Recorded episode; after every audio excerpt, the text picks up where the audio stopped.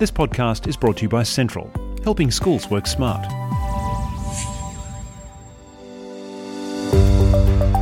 Hello, I'm Colin Klupik, and you're listening to Central Station, where I talk with a diverse range of people committed to making a positive impact on education. You can subscribe to these interviews wherever you get your podcasts, and to keep in touch, you can join us on Facebook, Twitter, and LinkedIn. Richard Andrew had a career as a maths teacher spanning several decades. In recent years, he's been helping other teachers by developing online professional development courses covering maths teaching and student engagement. Like for many teachers, the first few years were really tough, and it was only after many years that Richard discovered the value of teacher transparency in the classroom. It's not about being see through, but more about being a real person with the desired effect of reducing stress, defusing reactive situations, and improving learning outcomes. It's a serious subject with a lighter side, and Richard was kind enough to share a few of those experiences. Richard, you've been teaching for a long time. In fact, it spans multiple decades. And I'm, I'm very curious, out of all of that time, or over that over that long period of time, when did you start to think about the concept of transparency and why that why you think that might be a good idea for a teacher? Well, uh, sadly, Colin, um, much later in my career than than I would have liked. Looking back, you know, like I, I learned a lot of stuff more recent. Well, towards the end of my um, classroom teaching career, that would have been very handy to know in my first five years. Um, and I guess I've probably thought more in terms of transparency since I've been running professional development uh, courses with teachers in the last say decade. So when you when you uh, stepped out of the classroom, you had a little bit of yeah, rear window but, sort of thing going on. Yeah, but I had a pretty major epiphany, um, probably in the early two thousands when I discovered there was this idiot in my classroom who was just making my job way much harder than it needed to be. No, seriously, it was because I, you know, I guess I was I was a teacher who uh, had phenomenal rapport with certain classes, but if it wasn't going my way, um, I would flip to this kind of mm. grumpy, you know, pseudo disciplinarian, which I could never pull off. So let's um, so, let's work as a team and do it my way, type of thing. Yeah, and um, one because I was I was all, I've always been very self reflective, and so you've got you've got the you know you you're the person doing the talking or whatever, and then you've got this other commentary commentator going, Richard, do, do you really realize what's going on right here? You know, like why are you making? Yeah, this is as I'm doing my thing. You know, why are you making your your task here so much div- more difficult than it needs to be? Um, so yeah, that was quite interesting, and and and because I I was aware that my default personality is actually quite jovial and you know I laugh a lot and all this sort of stuff. But like, where's that guy?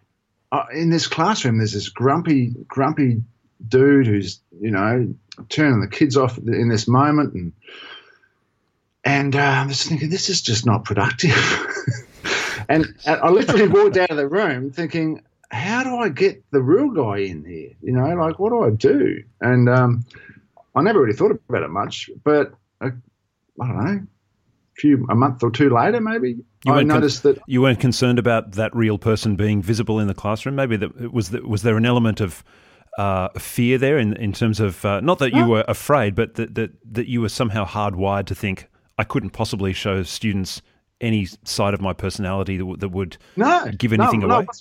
No, no, it wasn't that at all. Because see, my uh, my in I started in the eighties. Um, um, which gives my age age away a bit. But um, and and I was a PE maths teacher. Um, so in my PE days, I I had um, after if we ignore the disastrous first year, which is one of the hardest first years of any teacher, and man, that was tough. But after that, like I, I, my normal default was just to have a blast with the kids and and really like enormous rapport and all that sort of stuff. And um, you know, so I was fairly used to that that sort of default fun-loving personality in the classroom. But in in situations where things aren't going my way, I would flip to this grumpy, you know, counterproductive person. and a lot of teachers relate because I actually tell the story in, in, in, a couple of my courses, and, and a lot of teachers relate to this, and they go, "Oh man, you know that's that's me. You're, you're describing me there," because it is difficult to be yourself with a class that um, is not on your page. Yeah, yeah, that's right. Yeah. Particularly when so, you, particularly when you think that you have got a really good program going, or that you think you've put a yeah. lot of effort into a lesson or a program or some kind of an activity, and you think this is going to be great, and then they come back with the reaction of, no, actually, this is not that great. These people are putting a handbrake on my sacred lesson. so the real me, I'm, I'm, curious. Why did you then think that uh, something needed to change in terms of you being the real you, or trying to bring the real you back into the classroom? Why, why not some other construct of you? Well, no, I, I guess I knew. This is what I, you asked about the term transparency, and in that in that in that moment, I wasn't thinking I need to be more transparent in the classroom, but that's exactly what it was all about. So I was. Uh, here's another revelation that I had way, way too late in my career. This was never a conscious intention, never a conscious thought until I understood this. But all through my career, I had this kind of mindset that Richard, to be a real teacher, you have to be a disciplinarian. You've got to be able to, you know, at those times, you've got to be able to really kind of bring down that that disciplinarian kind of teacher. You know, those teachers that can walk into a classroom and everyone goes quiet. And They don't even they don't even frown. The scary people. yeah, they just have this demeanor, and and I was always in awe of those sorts of people. And I thought that's what you have to do to be a real teacher, right? And so I would try to pull this kind of disciplinarian thing off at times, and it would always backfire because it's not me. Because mm. that's a person. It's kind of like a personality. You can't teach that. You've either got it or you haven't. And when I realised it's never going to happen, Richard. Every time you try and do that, it just goes pear shaped. So just don't try and do it. Be like you've got to find your own way. And um, you know that that story resonates to a lot of a lot of teachers they go, "Wow, I hadn't thought of that," but you're right." You know, do you, do you find that's sorry? Do you find that's particularly for first year teachers or early teachers? Anyone, anyone, I, right? I, w- I was still trying this act out. You know, 15 years into my career, there was certain classes. You know, when things aren't going my way, I try and pull the disciplinarian card, and it never works. Well, I mean, you might get a short-term result. You might get them quiet and jumping a bit for a while, but it doesn't work long term because they don't you don't gain more respect out of it. You don't. It, it just it's just a stupid thing to do. And being a disciplinarian, I can imagine, just isn't really that interesting relative to what you're trying to achieve with the students. So, in in that sense, what did it start to look like for you then? What when I was more transparent? Yeah. Well, okay. So I actually thought about this. Um, there's an example that came to mind recently. So um, I, I, I, walk into this classroom. So I've got a class of kids, and one of the boys is a, he's a nice kid, but he's just always doing stuff to try and get attention. And he's he's actually very clever, but he's he he plays the I'm not very clever card, and and you know just one of those kind of sort of obnoxious kids, but they're not. They're very likable as well. Anyway, so I walk in, and all I see is this guy. I'll call him Gary. Um, like uh, in midair, horizontal, fly, fly, leaping out with his hands stretched to, ca- to catch the duster that he's that he's spotted falling down from the, the, the blackboard. Maybe someone chucked it or something. And he catches it as well, mind you, with a with a hell of a lot of, of noise, right? Yeah, sure. Just, ah, and, uh, and now the thing is, before I had this epiphany of you've got to be transparent, I would have defaulted to this whole disciplinarian thing, you know, barked at him, sent him to detention, whatever, the standard kind of practice, because it's not something that you really try, try to invite in your class. But because I was much more relaxed now, I, I saw the whole picture. The whole picture is is going for attention. Um, let's see what Andrew's going, you know, Mr. Andrew's going to do about this one. You know, he thinks it's funny, and I so did I. It was it was a great catch, and I thought it was hilarious. But I wasn't laughing at him. And of course, that was all the kids. They're in there and they're, they're waiting for my reaction on what's going to happen here. You know? And I, I, I think I paused for a number of seconds and then I just did slow the slow clap. Very good. Very good, Gary. That was quite a catch. Now, today we've got look look at this desk here. This is this is prime real estate. This is yours today. I'm, I'm proud to announce, look, this is your, and he's going, all right. You know.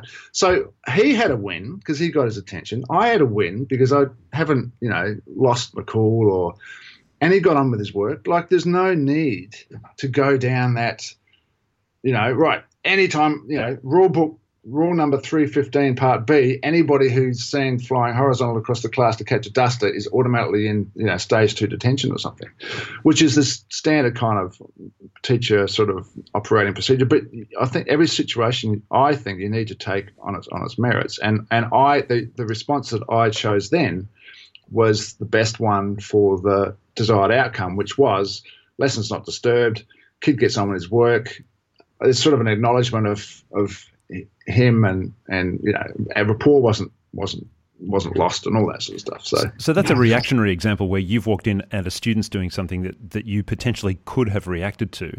Absolutely. What, what about situ- what about situations where you have perhaps uh, either made a made a mistake or made an error of judgment or got something wrong or or forgotten something or said, uh, "I tell you what, I'll have your assignments marked by Monday," and then Monday comes around and well, you didn't mark them because you, yeah, yeah. For all all of the reasons that could have happened. So, what about that kind of a situation? Well, the apology thing is really big because I don't think it's talked about enough. I, I, I think a lot of teachers are very scared of apologising um, for two reasons. One, I think some people lack humility because in order to apologise genuinely, you've got to have humility. Yes. And and they don't like to be seen as, as having made a mistake. Well, well that's a hell of, yeah. But the, the thing is, like, so let's look at a more extreme example. Let's say, not that this would have ever happened to me, but let's say that uh, I was in a class and things went pear shaped, but but you know, I made some errors of judgments and maybe I barked at the kids inappropriately or something happened and it's kind of set them off and it sort of the lesson didn't go well and maybe a couple of kids got hauled over the coals at the end of the lesson, whatever. Um, you know, not that I would ever have done, but never had an experience like that in my time, Colin. But I, I, I, don't I don't actually recall a specific example, but I know that's happened. And so, what do you do? So, the, the lessons ended on a bad note. You're going to face them the next day, and so how are you going to resurrect this class from from the ashes? You know, so you can kind of pretend it never happened, or you can come in like do the disciplinarian thing, and and and basically make make them feel that it's all their fault when you know damn well actually Richard, you yeah, set it was your fault. Up. Yes, that's right. Um, well, it's not a fault thing. It's just look because of my actions. Th- these were the reactions, and that's what I ended up with. You know, um, so so rather than that, you go in and say, right, kids, I got a few things I need to say. So they all think they're in. They're going to be read the right act, and I go, I've, I've thought about that lesson. It wasn't a great. It wasn't some. Wasn't our finest hour, was it? You know, no, so, and just acknowledge the reality. And I say, look, I've thought about that. I actually set, I have to take a fair bit, of most of the responsibility for that because the way this happened, the way that happened, you don't have to drag out all the details, but you just admit that you made a mistake somewhere. And uh, apology accepted. And they go, yes, you know. And then you can move on. So today we're going to do this, you know, and then that gives you a platform to s- establish some new, you know, short-term rules and that's what we're going to do today. And then then you can pull it out you know, um, and and turn turn you know make the next lesson a really positive one. What about uh, what about the concept of transparency when you're in a situation in the classroom where you know that uh, when you're teaching a certain piece of content or discussing a certain uh, concept that you know that you don't know the answer, and you get that you get that slightly hot under the collar feeling, and you think, oh, actually, I really don't know. so, well, there's two there's two levels to that. I, I you're taking me back to early my early days where you're you know and this is in the maths world where you're literally half a step ahead of the kids and you're you're freaking out you know actually here's a here's an interesting story i I, I've done a, number of casual teaching stints because I had a bit of a nomadic period. I en- ended up in Darwin for um, uh, six months, and I was doing casual teaching up there. So I'm in this senior senior college, and I had to take over this class. And I hadn't taught a lot of um, high end maths at, at, that point. Um, so I had to take over this. Uh, I would describe him as a, a, mathematical genius, and he was teaching calculus. And I'm thinking, like, he is just like so far ahead of me. How am I going to take over this class, you know? And so what I did, I worked my butt off and and and looked at all the work we had to do, and I I did on. You remember the old computer paper that was kind of had uh, yes, perforated edges I do. It, it, it, zigzagged as you. That's right. I, I, I, I had a ream of that, and I did all the solutions for these questions that I knew that these kids had to do. Like I spent hours on this because I thought this is the only way I can survive this encounter, right? And so when he left and I came in, I said to these guys, I said, look, let me tell you straight, right? Like I've been teaching for a while, but I'm not in the league of Mr. whatever his name was at all, right? I'm kind of really not far ahead of where you guys are at. So I'm seeing this next couple of weeks as a workshop where we're going to do this together. Oh, that's an interesting what? approach. Guess what? I've done some work here. Here's all the solutions. Now I can explain these from the solutions, but this is how this is the only way this is going to work, right? And it worked a charm. And I had some of these kids said to me, you know, I'm actually preferring this method better because told. I'm understanding more yeah, because, right. because he was a genius at I, I learned a lot about calculus just watching him, but he was too far ahead of some of the kids and sort of couldn't pull it back. So that's, but if I'd gone in there pretending that I knew what I was doing, I was just going to be crucified. So I, I didn't, you know, I wasn't thinking, well, I'll be, be transparent here and I'll be a wonderful person. That was just me trying to survive a situation that I didn't want to fail in, and that was the only solution I could come up with. it sounds it sounds like uh, classroom management could be uh, massively impacted by the concept of transparency. Do you think that's uh, oh, something that we should be talking more about? The relationship between those two things. Well, you know that you're not allowed to smile until Easter. Oh, yeah. Have a first first class. The number of the number of you know, because I've worked with teachers, I've got these online courses, right? The number of teachers that quote that back to me because I, I obviously advocate something completely different. And, and and the number of stories, it's like, yes, well, I was told that, you know, not to smile before, until Easter and all that. And I thought, I don't believe you. And I didn't. and um, mind you, in my first couple of years, you know, I, I always I'd, have a new class and I think, oh, this this is great. You know, we get on so well, it's going to be fantastic. And then a week later, it it'd be it somehow the bottom had fallen out of the whole thing, and I was completely offside. I'm going, how did that happen? I didn't see I didn't see the signs, you know. So look, I think everyone's done their own journey. You've got to kind of work it out for yourself. But um, the problem is some teachers think that being friends with kids is the same as having rapport with them, and it's not. I was going to ask uh, you that question because there must be a limit somewhere. So, uh, well, you know, you, have got to have a line, and, and sometimes you know you've got to have a line that's that you draw, right? And I've actually said to some kids, kids who have stepped over that line, or or been too friendly with me, or whatever, and I go, Josephine, there's a line on the ground. You might not be able to see it, but you've just stepped over it and and they they kind of get what you're saying. You don't have to sort of say, well, you can't say that like that way or whatever. But but you do. Um, yeah, a lot of people when you're talking about rapport, it's like, well, I'm not going to have rapport because that's you know you can't be friends with kids. And I mean, also a lot of teachers think mm. that. It's not the case. Um, you, um, Steve Biddulph, uh, in one of his uh, talks, said that look, girls tend to be bit more resilient with this. But if a boy thinks you don't like him, whether you do or not is irrelevant. If a boy thinks you don't like him, he will not learn from you. Yeah. Period. So, well, I don't have to be, you know, I don't have to be liked by kids. Uh, yes, you do. Um, they they need to well, they need to have the sense that you like them as people. Well, that just comes back to again a very simple human element, doesn't it? If if people it's, don't ha- if people don't have relationship, then it's going to be very hard to communicate. And if the basis of your communication is teaching and learning, then it would be fair to say, or it would be plausible, I think, to, to consider that teaching is going to be se- severely hampered by a, by a poor relationship. So, coming back to my question, so is this is I'm curious to hear that your uh, that your participants in your online courses are reporting that whole "don't smile until Easter" phenomenon. Uh, in fact, I was at a school once where the uh, the director of studies was addressing the staff and accidentally got that one wrong and said, "Now remember, don't smile until Christmas." and, and everyone said, "Maybe didn't get it wrong. Maybe, maybe he believed it." well, he quickly well, corrected thing- himself at the time. But, but I'm curious: is this something that should that should go back to the teachers and say, "Well, no, actually, you need to you need to reflect on why you've." Mentioned to me in this course that you, we shouldn't be smiling until Easter, and maybe we should take that back and, and send that back down the line, maybe maybe all the way to the universities, and say, well, look, can we address that one more time, please? Look, I don't know what the direct answer is, mate, because maybe for some teachers they need to not smile until Easter. I don't know. It's, it's an individual.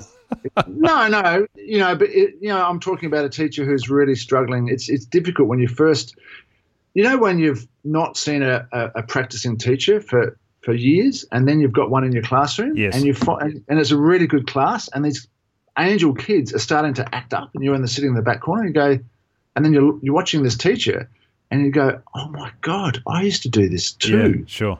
He's he's not seeing these little sparks that are happening that yeah. are going to turn into bushfires, and it was such a trip down memory lane. And you realise how much an experienced teacher is just doing the stuff without yeah. even knowing it, yeah. just putting out little spot fires, and and but but um but rapport and uh, you know, relationship is so important. I don't even know why anyone bothers, bothers studying it. Why do we have to study? and do research on whether or not having a quality relationship with students helps learning. It's like, oh, does well. having a quality relationship with your children help you to parent? Um, hang on, let me think about that. Why do we have to study this? It's the most obvious human thing. Well, I was just thinking back to your reams of computer paper, Richard. Someone has to use all those up. We have to write reports that we can print out onto those hu- huge, oh. enormous reams of, of, computer paper.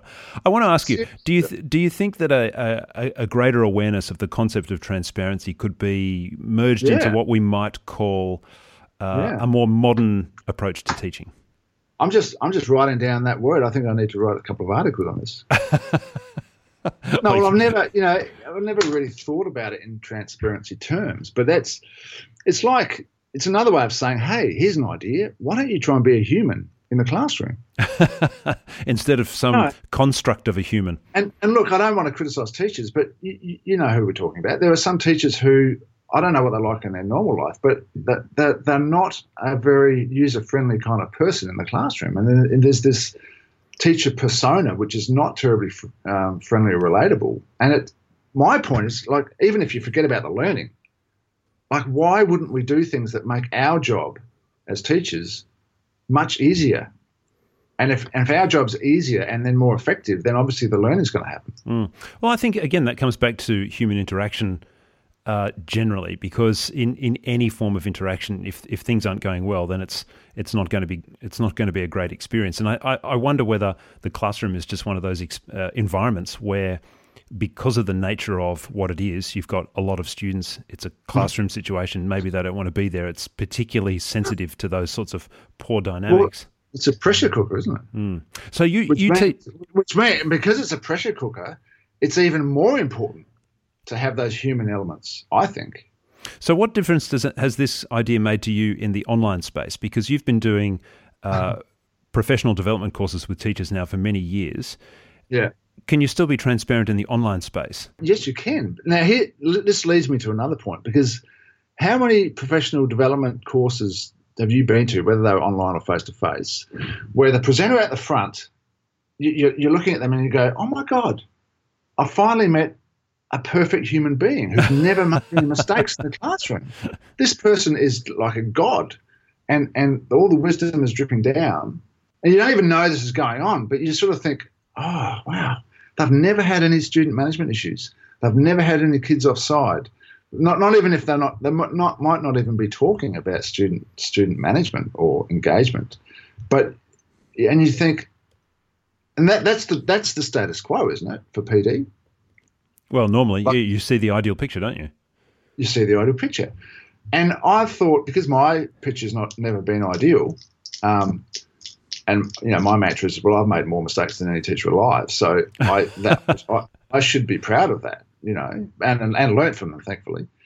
Um, so I take the opposite. I take the opposite route. I, I'm very transparent in my courses, and I, I tell stories that I think not not to beef me up, but I tell stories that I think will relate to to uh, the, the, t- the teachers. And so, you know, I got in a in, in, in a maths course, I've got you know four four classic sort of classroom scenarios, and I just list them off. I have a lot of people say, "Have you been in my classroom lately, Richard?" Like, how do you know? Because you, are articulating exactly as it as it as it as it unfolds. Um, but that all I'm doing is drawing on my, my experience. is these are the kind of the worst four scenarios that you have. Now, one's learned helplessness. One's like just give us the formula, sir. Don't don't bother with the understanding, and you know all this, and, and a couple of others. You know, um, target practice out the front. You know, so when when you take center stage and you want to actually do your lecture, that's when the the problems start. You know, all the off task. Mm. You know, and, and and but I, I articulate that in, in, in, very feet on the ground sort of language. So I, I go the opposite route. But what I know is people really appreciate it because that disarms them. Because I want people to tell their stories and go, oh yeah, well I've got this Year Nine class at the moment and they're, they're driving me nuts. And and then you can really help them out because they're being very honest. Um, about their situation. And then you see some of the turnaround stories that, that happen three months later and you go, wow, this is fantastic. But if I if I wasn't leading by example there, I don't think that would happen. So in the online space, you communicate that with your participants through. I'm just trying to think practically now. You you tell them stories by writing it down in discussion forums. Do you do you talk and about video. and video? You talk about those things. Yeah, video. Yeah. So that that that uh, that story about me being in a, in a room where I'm I'm being the grump, and then I have this epiphany: what? Who is this guy in your class destroying your classroom, Richard? Like, get him out! Get him out! Get, get, this, get you need to be in here, not that idiot. Like, get him out! And I, I actually tell that story, and it and it, it seems to resonate with a lot of a lot of teachers. So I'm picking up a very well, strong theme of self-reflection here. Do you think that that's the place where people need to start? I mean, you, you, it's, nah, look, it's very it's very it's very noble of you to uh, to say that you're you've made more mistakes than any other teacher that you know of, or etc. etc. But um, self-reflection can be a difficult thing. Is is that a good starting point for teachers who want to have a, have a bit of a think about this concept? I I don't think look, I think some humans, some people are um, natural self-reflectors, and, and I think it doesn't come as naturally to others. But if you're in the teaching game and you're not self-reflecting, then you're really going to find it hard to, to, to the, uh, the, the avenues aren't open to develop. And um, so I've found some ways online. It's harder in a face-to-face situation, but online it is actually you can structure content and then pose specific questions, and you kind of create it in a way that no teacher gets away without self-reflecting. And it's not in a it's not in a threatening uh, way either. Um, but self-reflection is really important, and um, it sort of lays the foundation for because if you want if you want to suggest some other procedures and strategies that they can use that have got uh, merit, then you kind of need to be, to be thinking about what they're doing now in order for that to happen. I used to go in face to face situations and just hit hit them with these, you know, good strategies, but we hadn't done the reflection, and it never it never really worked. So yeah, I, I think self reflection is essential. You you mentioned just before that you've had uh, some some of your participants in your online courses coming back a couple of months later after having made some sort of a, a realization. Do you find that across the across the board with your participants that that represents a minority or about half or, or, or many or most of your participants come back and say, actually, I've had a really good think about this and and uh, I've made a few positive changes. What what sort of percentage of people do you think come back with a self reflective uh, reaction? Well, they all do because it's required. The, the, the comments, the self reflective comments are, are, required. I mean, I don't say that you have to self reflect, but the way I've set it up, that you can't not. So I've never had anyone it took me a while to work this out. Right, I, I have I have this thing called I have this in one. I don't think it's in just one because I've got a couple of engagement courses. One one for maths teachers and one for one for other teachers. And um, I don't know if it's in one or both of them, but I, I have this thing called a um, a thought provoker, and I explain that a thought provoker is just me. I, I I chuck things on a page. I don't even necessarily believe them, but it's there. It's designed to provoke thought. It's the, the whole thing, and that gives me a platform to say whatever I like because I, I've kind of I've given a disclaimer because I'm not saying that I believe this. But so we talk about student engagement, we talk about I don't know what we talk about, but just things that are, are, uh, foundational to the what's coming. You see, and so that that gives me the freedom to say some somewhat provocative statements, and then people reflect on that. And they, well, actually, I believe, you know, I'm sort of with you on some of that, but not on that. And that's all I want. I'm not saying we've got to be on my team And I'm sort of also inviting skepticism. Well, this all sounds good, Richard, but I can't see how it work in practice. Thanks, Colin, for that. I really appreciate that. I'm mm. serious because that's a common what a lot of people think. Stay tuned. I really want to know what you think by the end of the course. So that's del- I'm deliberately setting that up because I want to get out the skepticism early on. Um, and I guess you're showing a, a, genuine interest in what they actually think, regardless of regardless of what it actually is that they think. Absolutely, yeah, and it helps them to realise what they think as well. So you, you said what what percentage of people change? Well, but no, pretty much everybody um, talks about. Oh my God, the you know I, I, I tried this and that, and yeah, the the kids are, are way more engaged. I, am finding my passion for teaching again. Yeah, they don't all say that, but I mean that's it's a common theme, because um, and and so they should. You know, like if if it's not happening, if someone's just going through the course and, and no changes happen, then I've failed. I should just give them their money back because and, and, and, no, I'm serious. If they've if they've put effort into it, and and for four months or so, and they haven't got any gains, well then I'm wasting their time.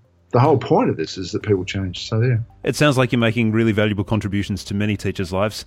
Thanks for taking the time to talk to us this afternoon, Richard. It's been a blast. Thanks. You've been listening to an episode of Central Station.